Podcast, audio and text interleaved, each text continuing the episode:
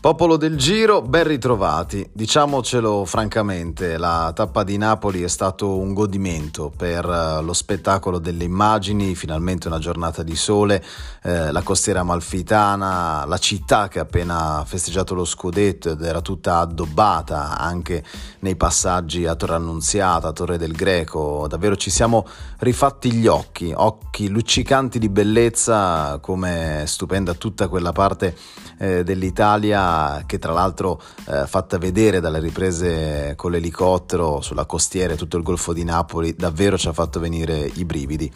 Per quanto riguarda la corsa, beh, intanto un voto monumentale a Simon Clark e Alessandro De Marchi. Perché? Perché sono due ragazzini di 36 anni, tra virgolette, che ancora hanno la voglia, l'entusiasmo, la capacità di andare in fuga, di essere protagonisti.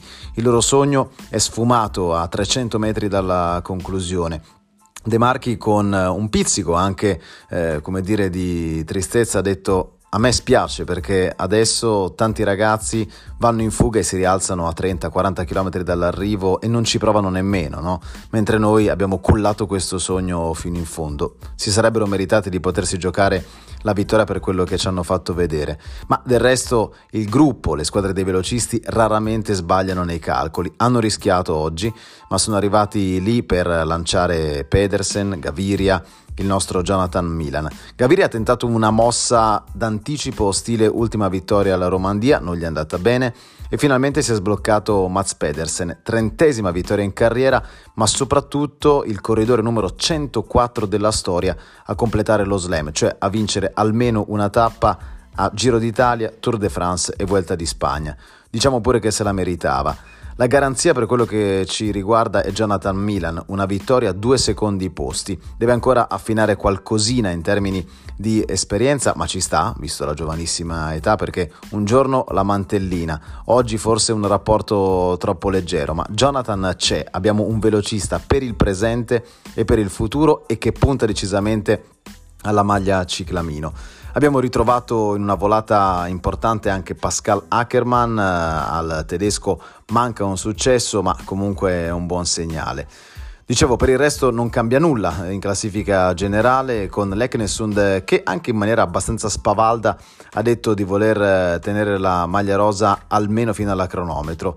Già perché adesso arriva il primo test significativo, si arriva a quasi 2200 metri a Campo Imperatore, Gran Sasso. La mente va al 1999, grande impresa di Marco Pantani, va in maniera più recente al 2018 quando vinse Simon Yates, il principe in rosa che dominò due terzi eh, quell'edizione di cinque anni fa. Vinse davanti a Thibaut Pinot, che potrebbe essere uno dei candidati alla vittoria perché Thibaut sgambetta bene all'obiettivo della maglia azzurra, potrebbe rimanere coi migliori e colpire nel finale. Il mio favorito, anche quello del magro, peraltro se l'avete sentito, è Primoz Roglic, perché è in crescita, perché è un, un traguardo che lo potrebbe esaltare. Eh, la salita è interminabile, sono quasi 50 km, eh, sarà una tappa con Roccaraso, poi Calascio che di fatto spezza l'ultima salita.